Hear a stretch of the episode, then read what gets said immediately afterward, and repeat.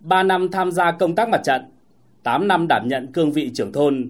chị Phùng Thị Hằng, dân tộc Tày ở thôn Nà Ngịu, xã Lục Bình, huyện Bạch Thông, tỉnh Bắc Cạn, luôn có sự ủng hộ, đồng hành của gia đình.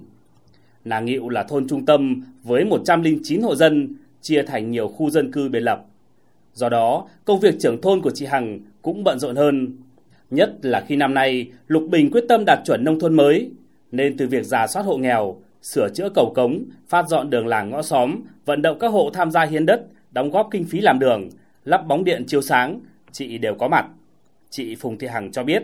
nếu không có sự cảm thông của chồng con, chị khó có thể hoàn thành nhiệm vụ được giao. Công việc của tôi thì làm rất nhiều luôn bởi vì làm một cái nhiệm vụ của một người trưởng thôn dân bầu tháng 30 ngày thì 20 ngày để đi làm việc của xã hội. Còn việc nhà thì gọi là hỗ trợ được tí thôi. Chồng tôi cũng được cái là anh cũng là nhiệt tình cũng giúp tôi rất nhiều mọi công việc không phải mỗi chồng mà con với bà nội thôi thế sự ủng hộ của gia đình rất quan trọng nó cũng là một phần lớn lao động lực giúp cho tôi để vượt lên ấy, để mà hoàn thành nhiệm vụ ấy. Anh Tô Xuân Nghị, chồng của chị Hằng bảo rằng gia đình thuần nông thu nhập chủ yếu trông vào công việc đồng áng cũng như trồng rừng. Ngoài ra, anh còn nuôi gà, nuôi lợn và nuôi ong lấy mật để tăng thêm thu nhập. Trong nhà còn có mẹ già và hai con nhỏ đang tuổi ăn tuổi lớn, nên anh cáng đáng hết việc nhà để bà trưởng thôn hoàn thành nhiệm vụ bà con tin tưởng thì mình cũng là thấy vui bởi vì là nếu mà ra đường mà người ta cứ nói ầm ầm thì nó không được tốt đẹp mấy thì mình thấy khó cũng yên tâm là bà con vẫn còn tin tưởng vợ mình làm trưởng thôn thì mà tự quyết định thôi còn gia đình không quyết định cho được. Nếu mà vợ tham gia được thì, thì tham gia còn không được thì đấy là tùy bản thân của vợ. Cũng phải ủng hộ thôi là để là thôn đi lên phát triển thôi.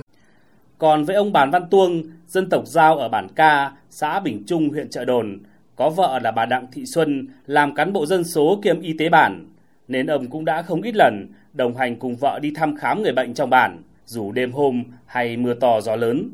Hơn hai chục năm vợ tham gia công tác ở bản, ông chưa một lần than phiền khi phải chăm nom việc nhà mỗi khi vợ đi tập huấn hay họp hành, nhất là trong những năm dịch Covid-19 bùng phát, vợ ông thường xuyên phải vắng nhà. Ông Bàn Văn Tuông nói: Mặc dù công việc gia đình rất Mặc dù công việc gia đình rất bận rộn, hoàn cảnh gia đình cũng khó khăn, nhưng mà tôi vẫn tạo điều kiện cho bác gái đi học về để tham gia phục vụ địa phương từ năm 2002 đến nay.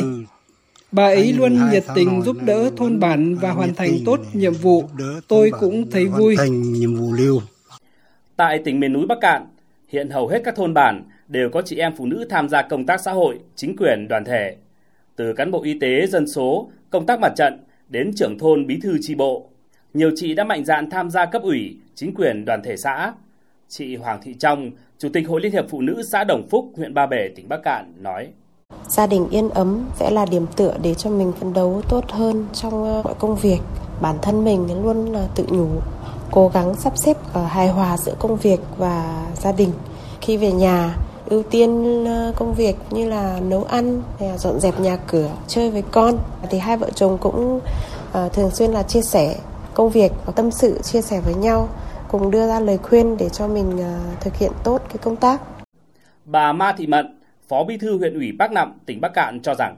Gia đình chính là điểm tựa vô cùng quan trọng để chị em phụ nữ tham gia công tác xã hội. Khi mà yếu tố công việc, gia đình được cân bằng một cách hài hòa thì sẽ tạo động lực để người phụ nữ phát triển tôi thấy rằng là nó càng rõ hơn khi ở những cái địa bàn vùng sâu, vùng xa, vùng đồng bào dân tộc thiểu số miền núi, nơi mà còn chịu ảnh hưởng ít nhiều của một số quan điểm, một số góc nhìn chưa tiến bộ về phụ nữ và vai trò của người phụ nữ thì chính sự ủng hộ của người chồng là giúp chị em tích cực tham gia và hoàn thành các công việc xã hội.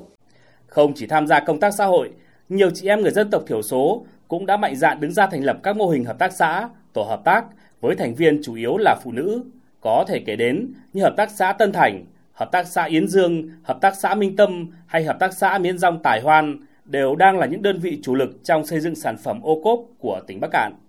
Ngoài sự mạnh dạn, dám nghĩ dám làm của các chị, thì sự chia sẻ, đồng cảm và ủng hộ hết lòng của gia đình chính là điểm tựa vững chắc để phụ nữ vùng cao mạnh dạn vươn lên làm chủ kinh tế, làm chủ bản thân và có những đóng góp tích cực cho cộng đồng.